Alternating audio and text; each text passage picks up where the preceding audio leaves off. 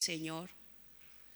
El sacerdote Pasur, hijo de Imer, que presidía como príncipe en la casa de Jehová, oyó a Jeremías que profetizaba estas palabras y azotó al profeta Jeremías y lo puso en el cepo que estaba en la puerta superior de Benjamín, la cual coincidía a la casa de Jehová. Versículo 7. Me sedujiste, oh Jehová, y fui seducido. Más fuerte fuiste que yo y me venciste. Cada día he sido escarnecido. Cada cual se burla de mí. Porque cuántas veces hablo, doy voces, grito violencia y destrucción, porque la palabra de Jehová me ha sido para afrenta y escarnio cada día. Y dije, no me acordaré más de él, ni hablaré más en su nombre. No obstante, había en mi corazón como un fuego ardiente metido en mis huesos. Traté de sufrirlo y no pude porque oí, oí la murmuración de muchos, temor de todas partes. Denunciad, denunciémosle. Todos mis amigos miraban si claudicaría. Quizás se engañará, decían, y prevaleceremos contra él y tomaremos de él nuestra venganza. Mas Jehová está conmigo como poderoso gigante.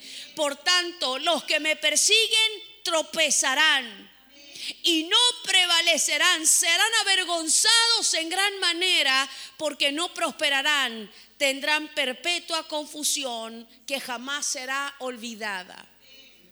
Cierre sus ojos un momento y levante su espíritu conmigo, el Padre. Señor, queremos agradecer su presencia. Señor, si usted no estuviera en medio nuestro, esto se vuelve una reunión social. Pero cuando usted está en medio de su casa, Señor, eso es algo diferente. Se llama iglesia y tiene vida porque usted está en ella. Señor, gracias, gracias porque esta mañana es una mañana especial, diferente, poderosa, porque hay algo del cielo fresco preparado para nosotros esta mañana y nuestro espíritu se abre para recibirlo. Señor, gracias. Señor, echo fuera de este lugar toda indiferencia, toda apatía. En el nombre de Jesucristo, Señor, libero las mentes y los corazones para que puedan recibir con gozo, Señor, tus verdades en el nombre de Jesús. Amén y amén. Aleluya. Amados en el Señor, quiero hablarles de un tema bien particular esta mañana. Quiero hablarles o más bien transmitirles con la ayuda del Señor algunas herramientas espirituales que le permitan comenzar a vencer en la vida cristiana. Creo que la vida cristiana no se puede vivir en plenitud hasta que nosotros no podemos conquistar ciertas áreas de nosotros mismos. En los ojos del Señor, más glorioso que construir grandes catedrales, más glorioso que hacer grandes eventos, más glorioso que podamos hacer una gestión que mueva a la nación entera, más glorioso que eso es que usted se pueda gobernar a sí mismo. Es que usted pueda tener control de aquellas áreas tenebrosas. El Nuevo Testamento dice que nosotros tenemos una conscupiscencia y eso habla de la inclinación del corazón a hacer lo malo. Y yo no sé si usted ha oído esta expresión. Esta persona es muy buena, es muy servicial, es muy generosa, pero, pero tiene esta debilidad. Y parece que esa debilidad le empañara todo lo otro hermoso que tiene. ¿Sí? ¿Está conmigo? Aquella inclinación del corazón es una área que está bajo el poder de las tinieblas. ¿Cómo yo sé que es concupiscencia? ¿Cómo yo sé que es la parte tenebrosa en mí? Porque no tengo dominio ni control sobre ella. Ella me domina. Ella me controla. Yo sé que tengo que ser dulce, que tengo que responder amable, pero no me sale ni dulce ni amable. Aleluya. ¿Hay alguien aquí? De eso quiero hablarles. Así que la vida cristiana, si fuera un juego de ajedrez, en tres simples movimientos, nosotros podríamos conquistarla. Nosotros podríamos entrar en plenitud. Y estos movimientos apuntan al dominio de nuestros pensamientos, al dominio de nuestros sentimientos, y al dominio de nuestras acciones. Déjeme explicarle algo. Nosotros acabamos de leer un texto que está en el libro de Jeremías. Sí, ¿verdad? En el capítulo 20 se comienza a contar, bueno, no comienza la historia de Jeremías en el capítulo 20, solo yo quiero señalar este pasaje porque es muy decidor. Y específicamente ahí se relata algo que le está pasando a Jeremías. Dice la escritura que Jeremías se levanta con una profecía en un tiempo donde Babilonia se levanta y dice, yo voy a ir contra ustedes y los voy a gobernar. Todos los tratados y los acuerdos previos habían fracasado y lo que venía ahora era la invasión. Entonces la gente quiere consultar al Señor, Señor, ¿qué harás tú? Y la gente tenía expectativa, no, yo los voy a salvar. Peleen con Babilonia, no importa que Babilonia sea grande, yo los voy a rescatar. Y se levanta Jeremías con una palabra completamente opuesta a la expectativa de la gente. Aleluya. Yo no sé por qué la gente quiere ser profeta. Generalmente no le damos el clavo con lo que la gente quiere oír. Nos busca para que le digamos un sí y Dios siempre dice no, generalmente. Así que piénselo dos veces si quiere escuchar al profeta. Y se levanta Jeremías con una palabra que dice, entreguémonos. No vamos a las armas, vamos a perder. ¿Quién quiere escuchar esa noticia? Aleluya. Esto es el castigo de Dios, esto, esto lo merecemos, esto lo necesitamos. Y dice la escritura que por decir aquello que Dios le dijo, lo agarraron y lo azotaron. Pero por si fuera poco, además de los azotes, lo agarraron y lo metieron a una cárcel. Dice la escritura que lo pusieron en un instrumento de tortura llamado cepo. Y el cepo era un instrumento de tortura que tenía cinco orificios donde se ponían ambas manos, ambos pies y aún la cabeza. Literalmente significa torcido. Yo no sé si usted se puede imaginar cómo será que te pongan las manos, los pies y la cabeza y te dejen ahí. No una hora, hasta que ellos quieran. Y, comenzó Jeremías a sentirse tremendamente afligido por lo que le está pasando, porque estaba haciendo lo bueno y haciendo lo bueno le empiezan a pasar cosas malas. Diciendo lo que Dios le dijo, no le fue bien. Nadie le dio una ofrenda. Nadie lo invitó a un tecito. Lo metieron y lo tiraron ahí al pobre. Cállate. Tu palabra es mentira. Lo, golpearon, lo azotaron. Aleluya. Y cuando estaba en toda esa aflicción, comenzó a tener un conflicto interno y comenzó a hablar ciertas cositas, Jeremías. Ahora la traducción a nosotros no nos ayuda mucho porque cuando yo leo en el versículo 7 cosas como me sedujiste, oh Jehová, fui seducido, fuiste más fuerte que yo. Aleluya, qué espiritual suena Jeremías. Sí, sí o no. Ay, qué lindo lo que le está diciendo. Pero no, no le está diciendo nada bello. No lo podemos notar en esta traducción, pero en el original lo que le está diciendo es, me engañaste. Si yo hubiese sabido que la cosa era así, te digo que no. Eso es lo que le está diciendo de verdad. Tú me engañaste, tu fuerza, tu poder seductivo, tu espíritu vino y me sedujo y me obligó a hacer esto, me obligó a decir esto y ahora estoy aquí atrapado en mi llamado. Ahora tengo la obligación de decir la verdad y por decir la verdad me pegan, me escupen, me tiran. Eh, tu palabra me ha sido afrenta. El ministerio me ha sido afrenta. No hay nada bueno en esta cuestión. Aleluya, Jeremías chileno.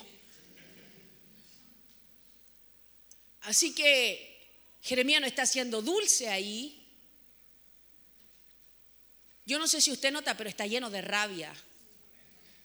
Está lleno de enojo, de frustración. ¿Sabe cómo se siente? Estafado se siente estafado porque en el capítulo 1, verso 19, Dios cuando lo llama le dice, pelearán contra ti, pero no te vencerán. dice Jeremías, pelearán contra ti, pero no te vencerán porque yo estaré contigo para librarte. Entonces Jeremías pensó una cosa, dijo, el ministerio va a ser fácil no habrá quien me haga frente, a mí no me va a pasar nada. Yo tengo una burbuja, a mí no me toca nada. Y cuando se vio que parece que no estaba la burbuja, y cuando parece que se ve que le empiezan a pasar hartas cosas difíciles, aleluya. ¿Sabe lo que empieza a pasar? Empieza a salir algo no muy lindo de Jeremías. Dice la escritura que incluso quiso abortar no tengo ninguna ganas de seguir hablando. Ya no quiero seguir en esto. Yo no sé si usted se puede identificar con el pobre Jeremías, pero él se siente estafado porque lo que él pensó que sería su llamado no es. Déjeme decirle algo, amado en el Señor. Dios permite que nosotros seamos afligidos, apretados y presionados. Se me quedó en mi cartera mi crema. Es una crema chiquitita, chiquitita, chiquitita. Pero quiero decirle algo. Muchas gracias. Cuando usted aprieta, esto parece que no tiene nada, pero algo tiene. Pero cuando algo parece que no tiene nada, las mujeres hacemos algo. Lo empezamos a... ¿O no? No, no, pero es que si eso no fuera suficiente, podemos agarrar hasta un cuchillo y lo apretamos, ¿o no? Lo, lo, exprimimos. Bueno, parece que eso es lo que Dios está haciendo con Jeremías, pues lo está exprimiendo. ¿Y sabe por qué Dios exprime a alguien? Para que lo que está de verdad adentro, súper escondido, le salga. Para que el ser de verdad, el hombre espiritual, el verdadero, la parte B, aleluya. Los que alguna vez tuvieron cassette entienden esa ilustración. La parte B te comienza a salir. Entonces parece que comienza a quedar en evidencia lo que estaba de verdad en los depósitos de Jeremías. Quiero decirle algo, amado del Señor, la mente es un depósito espiritual, el corazón es un depósito espiritual y cuando Dios te aprieta sale de verdad lo que de verdad estás pensando y lo que de verdad estás sintiendo. Aleluya. La vida cristiana no se va a poder vivir en plenitud a menos de que usted sea capaz de controlar y dominar lo que piensa y dominar lo que siente. Porque de lo contrario, cuando te dominan tus pensamientos y te dominan tus sentimientos, usted está a merced de lo peor. Si no fuese así, no aparecería en las noticias, hombre eh, engañado mató a la mujer. Es que apareció hace años atrás una noticia de que hasta le había sacado los ojos. Porque dejarse dominar por lo que estoy sintiendo, aunque usted venga y le cante al Señor, aunque usted se sepa todas las alabanzas, aunque, aunque, usted tenga un lenguaje religioso, no le va a servir de nada si usted no aprende a tener control y dominio de lo que tiene adentro. Y esta mañana vengo con una palabra para enseñarle, para darle ciertas herramientas. Cómo dominar los pensamientos, cómo dominar los sentimientos, porque lo que abra la boca viene de la abundancia de dónde? Exactamente. Cuando alguien dice, no, solo son palabras, mentira, el depósito está mugriento y cuando se lo aprieta le sale lo que está dentro. Aleluya.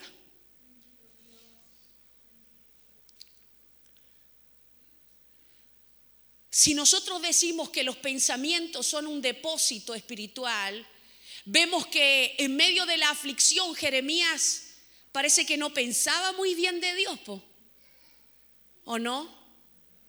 Él tenía una expectativa. Mi hija siempre está bromeando con eso, expectativa y realidad. Jeremías tenía una expectativa de cómo sería la vida y el ministerio. Jeremías tenía una expectativa de cómo él viviría después de que Dios lo llama y le entrega esa palabra tan linda y le dice, Jeremías, yo te di por profeta a las naciones. Eso suena muy wow hasta que vemos el capítulo 20. Todos quieren ser profetas, pero tienen que leer el capítulo 20.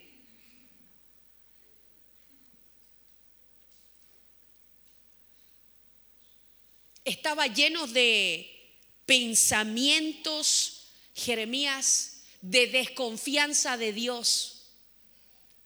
Y Jeremías no es el primero, no es el único.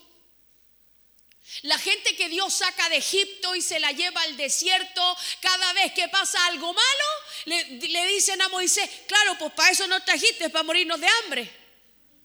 ¿O no? Siempre están desconfiando de Dios, siempre están creyendo que Dios los quiere matar. Eso es lo que dice Jeremías, eso es lo que dice también eh, Job. Si usted sigue leyendo, Jeremías dice, maldito el día en que nací. Déjeme decirle algo, los pensamientos de Jeremías rayan en la blasfemia.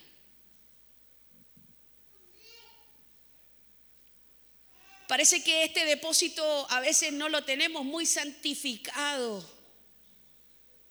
Pero de acuerdo a lo que nosotros pensamos, va a ser como también nosotros hagamos las cosas. Y si mis pensamientos no son buenos, mis acciones menos serán buenas. Acciones que después van a traer otras consecuencias. Jeremías había malinterpretado a Dios cuando Dios le dijo, yo voy a estar contigo, aunque peleen, no te van a poder vencer. Dios no le estaba prometiendo que nunca le iba a pasar nada malo. Dios lo que le había dicho es cuando te pase algo malo, yo voy a estar ahí contigo y te voy a sacar una y otra vez. Te voy a levantar una y otra vez. Voy a ayudarte una y otra vez. Eso fue lo que Dios le prometió. Solo que él lo interpretó mal. Él lo entendió mal.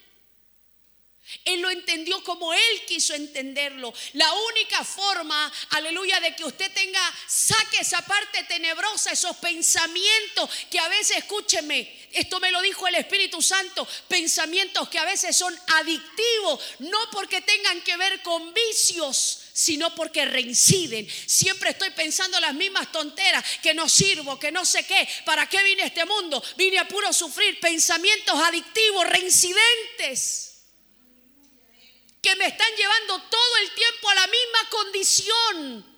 Y puedo tener una mañana gloriosa, un sábado donde el Espíritu se mueve, lloro hasta el cansancio, me siento aliviada hasta que vuelve a pasar algo y vuelvo a tener la misma condición. Eso es lo que Dios no quiere. Eso es lo que Dios no quiere. Así que lo que necesitamos es cambiar el contenido de los depósitos. Si los depósitos están contaminados, lo obvio es que hay que cambiarlos, hay que limpiarlos, hay que lavarlos. No sé si hay alguien aquí entendiéndome. Bendito sea el Señor. La única forma de cambiar mi forma de pensar, yo digo, ok, yo voy a desechar mi forma de pensar, esta forma de pensar tan víctima. Por Dios que era víctima Jeremías. Aleluya. Yo no quiero decir nada malo, después me lo voy a encontrar arriba.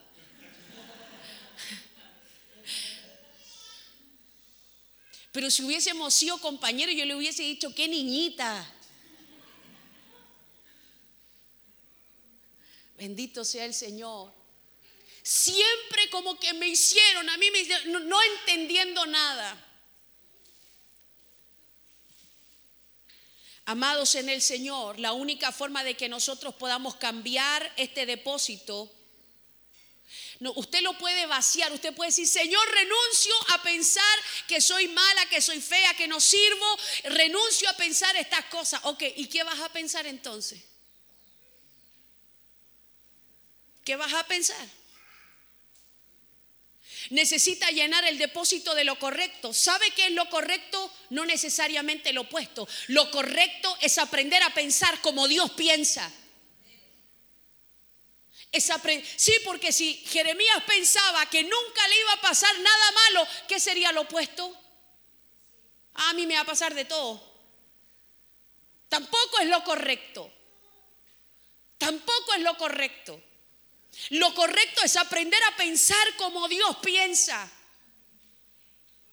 Y esto fue lo que el Espíritu me dijo a mí cuando yo me identifico plenamente con Jeremías, cuando él dice, bueno, ya, ya entendí que me va a pasar de todo. Y Dios dice, espérese, espérese, no de todo, solo lo necesario para que cumplas mi propósito. Y cuando le dije yo al Señor, no Jeremías, bueno, yo no sabía que Jeremías lo había dicho, después me di cuenta. Parece que no somos tan distintos los unos de los otros cuando estamos en situaciones de aflicción. Y le digo, parece que este mundo vino a puro sufrir. Epa, epa, no, no, no, no, no. Usted no vino a este mundo a sufrir. Usted vino a este mundo a conocerme a mí. Usted vino a este mundo a ser amada por mí. Aleluya. Entonces cuando usted comienza a caminar con los pensamientos correctos, eso, cuando viene lo otro malo, cuando viene lo antiguo, cuando te acechan esos antiguos pensamientos, usted tiene un arma, usted tiene a que echar mano para defenderse de esos otros pensamientos. Cuando esa mentalidad de víctima quiere volver a ti, tú le dices no.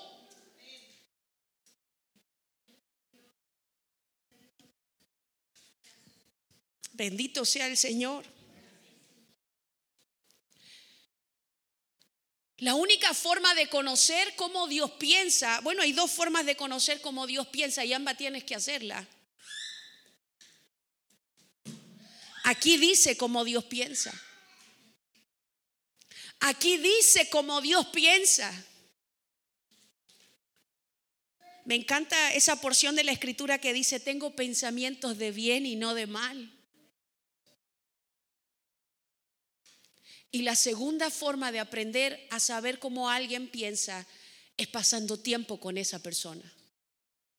Yo puedo mirar a alguien y juzgarlo por cómo se viste, cómo habla, cómo, cómo se mueve, cómo se sienta. Pero no le conoceré de verdad hasta que pase tiempo con esa persona. ¿Sí o no? Si usted no pasa tiempo con Dios, esto que está aquí, Dios no se lo va a poder explicar. Yo no sé si usted me entiende lo que le quiero decir. Este pensamiento tiene que ser, Señor, ¿qué quisiste decir cuando dijiste tal cosa? Cuando usted pasa tiempo con esa persona, usted aprende a conocerla y aprende a distinguir cómo esa persona eh, eh, piensa, cómo haría las cosas.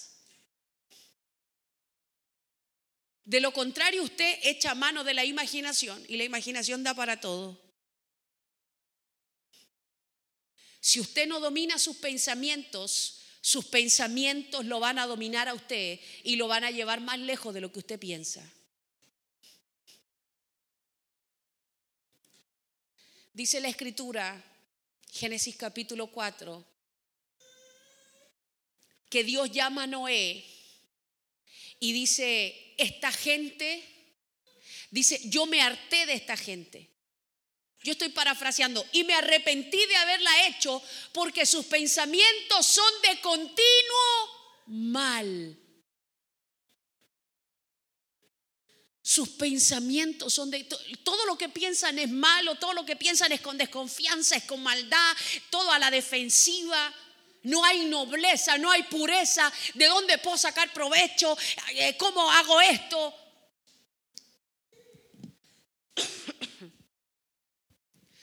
Amada iglesia, no podrás tener una vida victoriosa y plena hasta que no domines tus pensamientos, hasta que usted no cambie el depósito por uno nuevo. Lo segundo que tenemos que aprender a dominar son nuestros sentimientos. Vamos a volver a leer.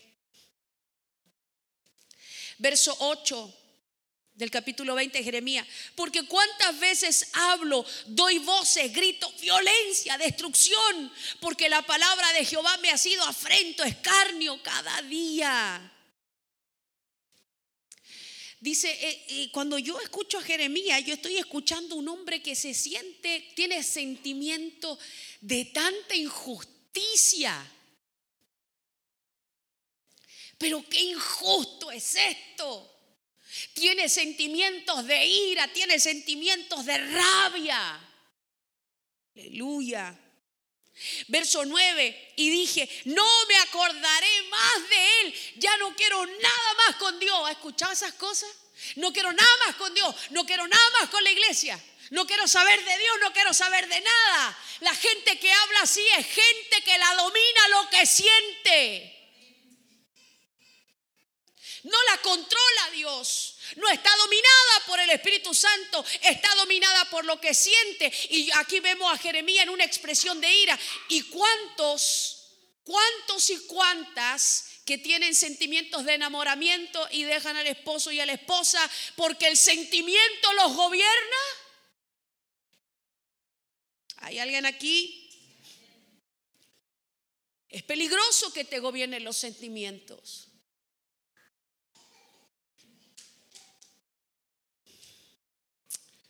Dice Jeremías, verso 10, porque oí la murmuración de muchos, temor por todas partes, denunciad, denunciémosle, porque todos mis amigos miraban si claudicaría.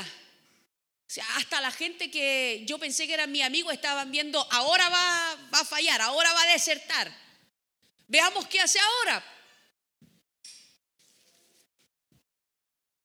Se sentía traicionado por Dios y por la gente. ¿A alguien le ha pasado eso alguna vez? Sí, a, mí a la quenita. Aleluya. Los demás están intactos. Tienen que darme la receta. Dice, quizás se engañarán, quizás se equivoque.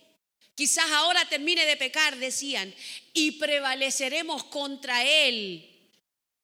Y tomaremos de Él nuestra venganza. Ahora, ahora que te quería profeta, pues a ver, a ver ahora.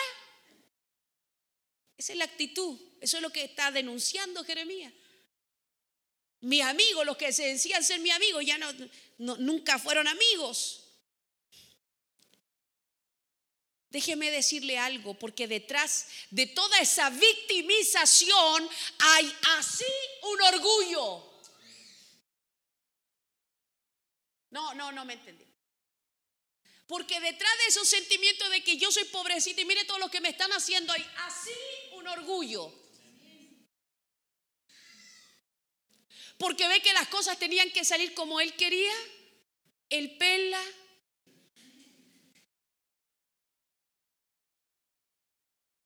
perdóneme la licencia, pero solamente uno es Señor, solamente uno reina y solamente uno gobierna. Su nombre es Jehová, su nombre es Jesús y nosotros somos siervos del Dios Altísimo. ¿A dónde sacó que las cosas tenían que salir como yo quiero? Eso es orgullo. Y el orgulloso quiere que Dios le sirva. Yo no sé si usted me está entendiendo. El orgulloso quiere orar y que Dios le responda porque parece que Dios está a su servicio. Entonces, si Dios no le responde, llama, manda mensaje al WhatsApp de toda la iglesia. Vamos a hacer fuerza en contra de Dios para que todo lo que yo quiero se haga. ¿Hay alguien aquí?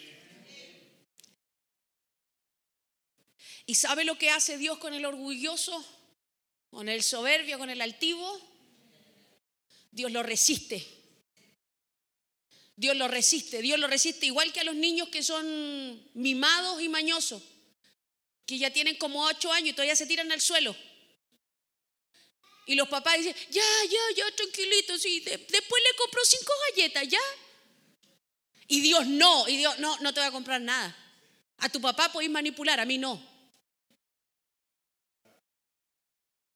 Eso es lo que dice Isaías. Yo no estoy inventando nada. Eso es lo que dice Isaías. Hermanos, no rey. Dios no puede ser burlado.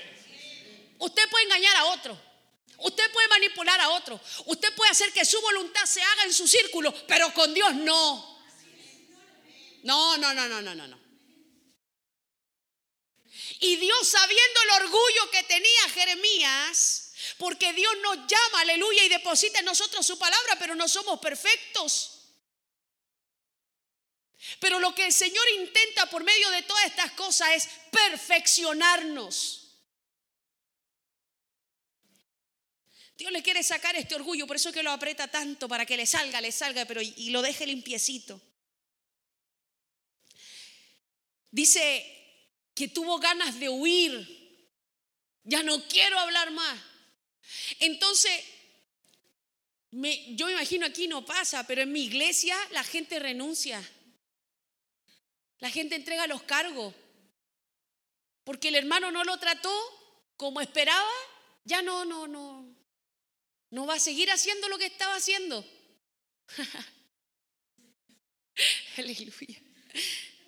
E, entonces van con los pastores con una propuesta de hacer algo y si el pastor le dice que no, entonces se va.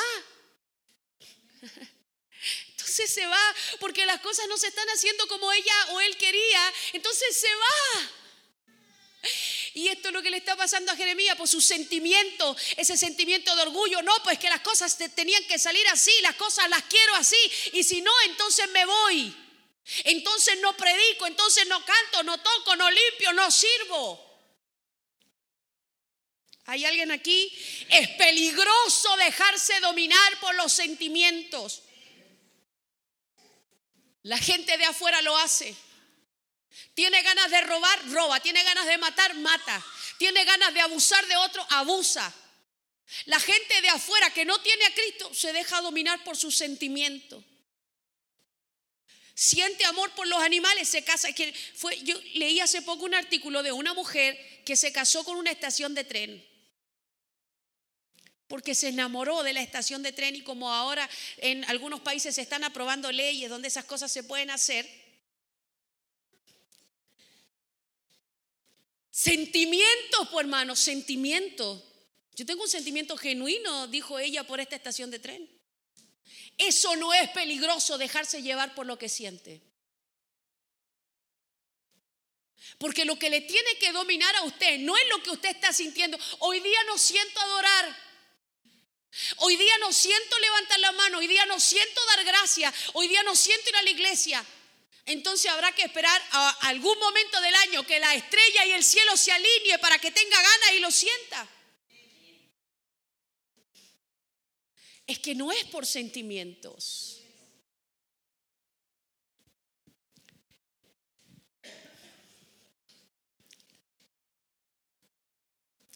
Tus sentimientos siempre, según lo que Jeremías muestra, te van a hacer abortar el propósito de Dios en tu vida. Puedes tener un propósito grande.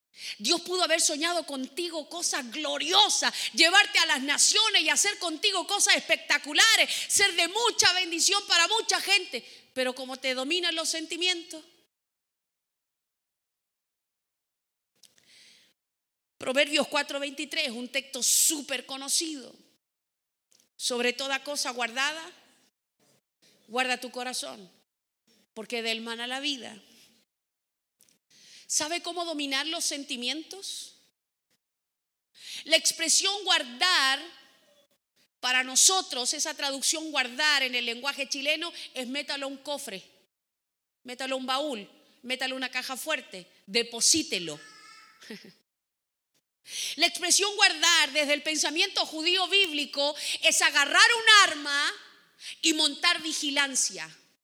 Este es mi depósito, este es mi corazón, aquí hay vida, así que lo que yo voy a hacer es agarrar un arma y estar vigilante. Por eso es que la escritura dice, Jesús se lo dice a sus discípulos, hermanos, orad y vigilad, porque a la verdad que el espíritu está dispuesto, pero la carne es débil. Así que vigilen. ¿Qué es lo que tienen que vigilar? ¿Cómo actúa el hermano? No, tiene que vigilar su propio corazón. Vigilar de tal forma que cuando algo pase, alguien le conteste mal, esas cosas que nunca pasan en la iglesia, ¿verdad? Cuando pasen esas situaciones y se te quiera levantar como el rencor, como el enojo, usted esté atento, vigilante, y, ese enojo y ese rencor se te quiere meter al corazón, usted le dice, no, a mi corazón no entras. Vigilante para que cuando el hermano le, le salga a la casa nueva, Dios lo bendiga y se te quiera levantar la envidia y meter a tu corazón, le digas, no.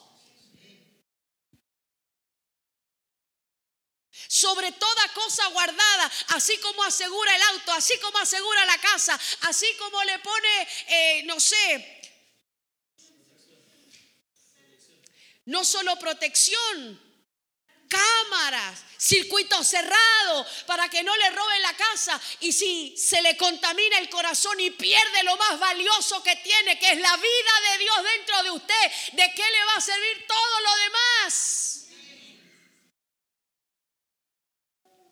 Cuando la Biblia dice, guarda tu corazón, vigílalo. ¿Sabe por qué le dice, a eso tú tienes que vigilar, ahí tienen que estar tus ojos?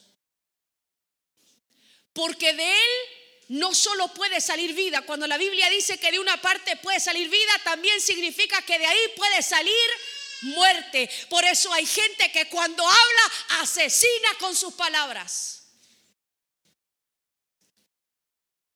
Una pura palabra de ellos, una pura mirada nomás.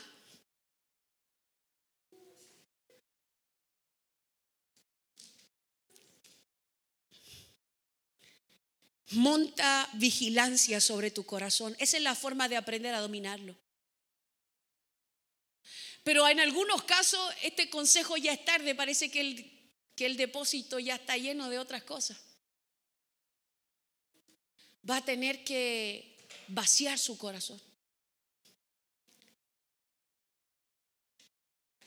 Va a tener que sacar afuera lo que en algún momento permitió que entrara la envidia, los celos, la ira. Dice la escritura que Jeremías comenzó primero a pensarlo, pero qué injusticia, ¿por qué Dios no me dijo? Él me dijo otra cosa, ¿por qué ahora estoy aquí? ¿Por qué ahora estoy viviendo esto? Y mientras lo pensaba, el otro depósito también se le estaba llenando. Y cuando ya se te llena este y este otro, se te arrebalsa y te sale...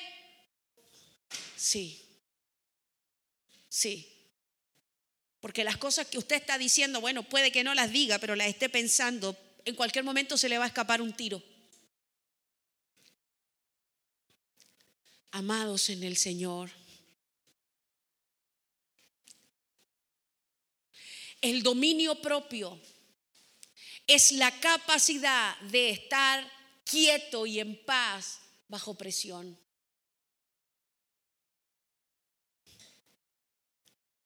Para vencer nuestras pasiones, nuestros apetitos, nuestras malas inclinaciones, estos dos depósitos tienen que estar limpios y bajo vigilancia.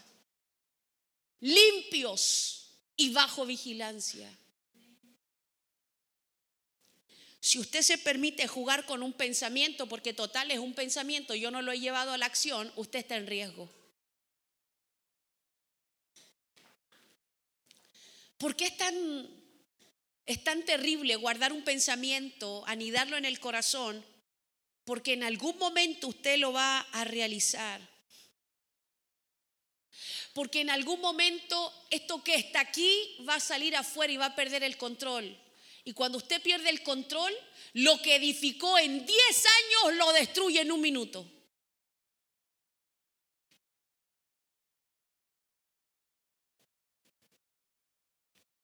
Un hombre, una mujer que no tiene control, destruye una vida y una familia en un instante, en un momento de placer.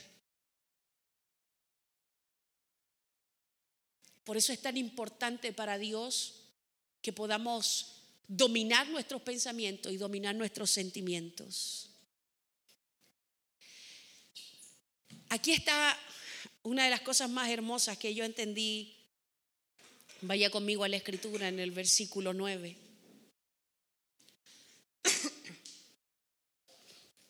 Y dije, no me acordaré más de él,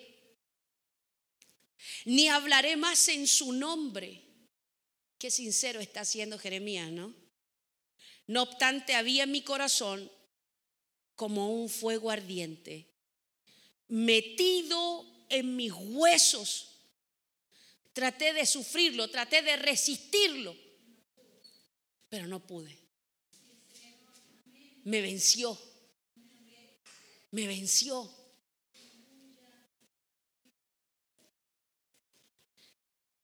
Déjeme decirle algo, amada iglesia. Dios permite que a usted lo apreten para que toda esa mugre quede en evidencia todos esos malos sentimientos, todos esos malos pensamientos queden al descubierto. No para que Él lo vea, Él siempre supo que estaban ahí. ¿Quién no tenía idea que estaban ahí? Somos nosotros. Parece que ahí nos conocemos. Dios ya nos conocía. Pero en ese momento nosotros nos estamos conociendo.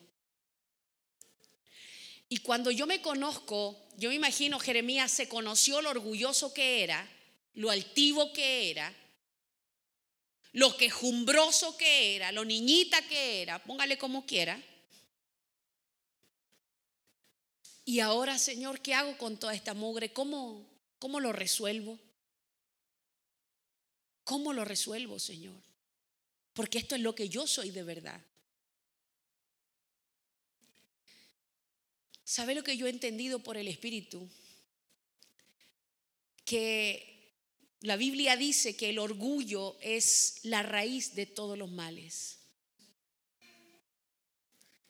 El orgullo, del orgullo viene ese egoísmo donde se piensa, no me importa lo que quieran o piensen los demás, yo primero. La raíz de todos los males, el orgullo. Pero lo que se opone al orgullo y que es completamente opuesto a ese orgullo es el amor. Porque cuando alguien ama, no piensa en lo que yo necesito o quiero, piensa en lo que el otro necesita y en lo que el otro quiere. Eso significa, déjeme decirle algo, yo no sé, nuestro amor nosotros amamos, amamos a nuestra familia, a nuestros seres queridos. Pero por lo menos yo conozco solamente un amor que es el de más alta calidad. Y ese amor que es de más alta calidad y pureza es el mismo amor de Dios. Porque ese amor es incondicional. Nosotros amamos hasta. Nosotros amamos con límite. Bueno, tú me mientes y las perdiste conmigo. Tú me engañas y perdiste conmigo. Si yo me llego a enterar que tú hiciste esto, tú perdiste conmigo. Nuestro amor está siempre condicionado, pero el amor del Señor jamás. Ese amor que no tiene condición, que es puro, que no espera, porque solo el amor de Dios no espera nada a cambio. Nuestro amor sí espera. y mi regalo y mi beso y mi atención y mi cuidado y mi cariño. Pero el amor de Dios que no espera nada a cambio. Ese amor con esa pureza, ese amor tiene que venir a vencernos. Tiene que venir a doblegar todo ese orgullo que hay en nosotros. Dice Jeremías, yo quise olvidarme de ti.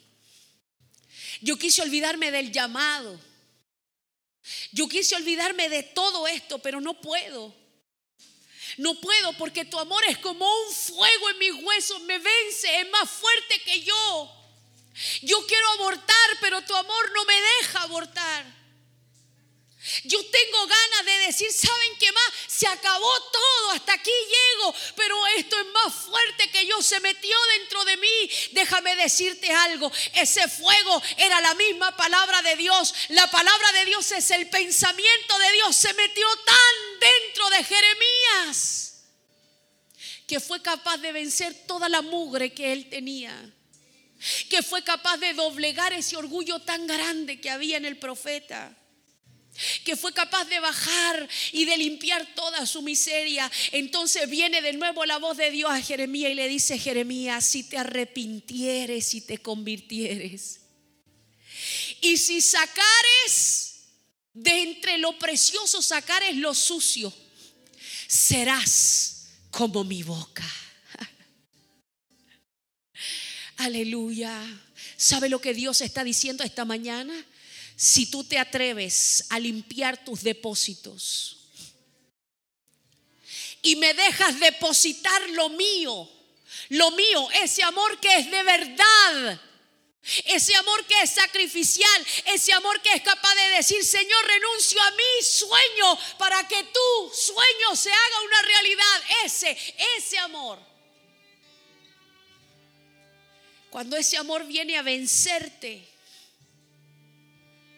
ese amor tiene el control y el dominio de toda nuestra tiniebla, de toda nuestra concupiscencia. Ese amor que es poder y es fuego, viene y gobierna, viene y consume nuestra maldad. Solo ahí, solo ahí Solo ahí usted va a entrar en una dimensión del reino de Dios como nunca antes. ¿Sabe por qué? ¿Sabe cómo es esa dimensión? Esa dimensión es donde la voluntad de Dios no le es una carga. Tengo que amar a mi hermano, tengo que perdonar a este. La voluntad de Dios le es una carga tengo que diezmar, tengo que ofrendar, tengo que perdonar de nuevo, tengo que darme, tengo que servir, de nuevo me quieren en la iglesia y de nuevo mi hijo, mi hija, mi, mi marido, mi esposa me hizo esto. La voluntad de Dios le es una carga, un desafío, todo le irrita. Pero cuando su amor te viene a vencer, iglesia, cuando esa pureza viene y te doblega, doblega ese orgullo, esa maldad, ¿sabes lo que pasa? La voluntad de Dios te fluye, no es, no es forzada, no es fingida, no es a la fuerza, te fluye, te emana. Aleluya. Entonces la persona difícil que está a tu lado ya no seas insoportable ya no seas insoportable, ya no seas insufrible. Ya no sientes como que estás en una condena. Tu jefe, tu trabajo, las situaciones de la iglesia, de la vida, tu ministerio, no es una condena, porque eso sintió Jeremías en un momento, que su ministerio era una condena y estaba sentenciado y ahora estaba atrapado en esa condena. Pero cuando Dios viene a vencer todo ese orgullo y esa maldad y a dominar tu parte tenebrosa, la voluntad de Dios comienza a fluir a través de ti. Cuando Dios gobierna esas tinieblas, aleluya, la voluntad de Dios comienza a fluir natural, se hace parte de tu vida, está en tu hueso. Ya no tienes que sonreír a la fuerza porque el amor te sale por los poros, la bondad, la generosidad, aleluya. Ya ya no tienes la necesidad de mentir, la verdad se hizo carne en ti. Aleluya. Oh, gloria. Entonces nadie te obliga a venir a la iglesia. que sobornar para venir a la iglesia. Nadie te tiene que estar animando que levantes las manos, solo las levanta. De ti nace una gratitud, de ti nace una adoración, porque es imposible tener fuego y no estar encendido. Aleluya. Oh, gloria. Yo no sé, amada iglesia, si entendiste. Póngase de pie. Solo su amor puede vencer nuestro orgullo más profundo, nuestra maldad, nuestra impureza, nuestro egoísmo. Oria prai soy prase, soy a mi acrama no socorro prebabarajai. Oh, aleluya, aleluya, aleluya. Entonces no se te será una carga la vida que vives. Oh, brillo, no soje brazo jeta. Aleluya, aleluya. Precioso eres. Precioso eres, Espíritu Santo. El Espíritu de Dios está aquí. Él es ese fuego. Él es ese fuego. Él es ese fuego que si usted lo deja entrar y gobernar, consumirá tu maldad, dominará, gobernará. Aleluya. Oh, poderoso rey. Poderoso rey.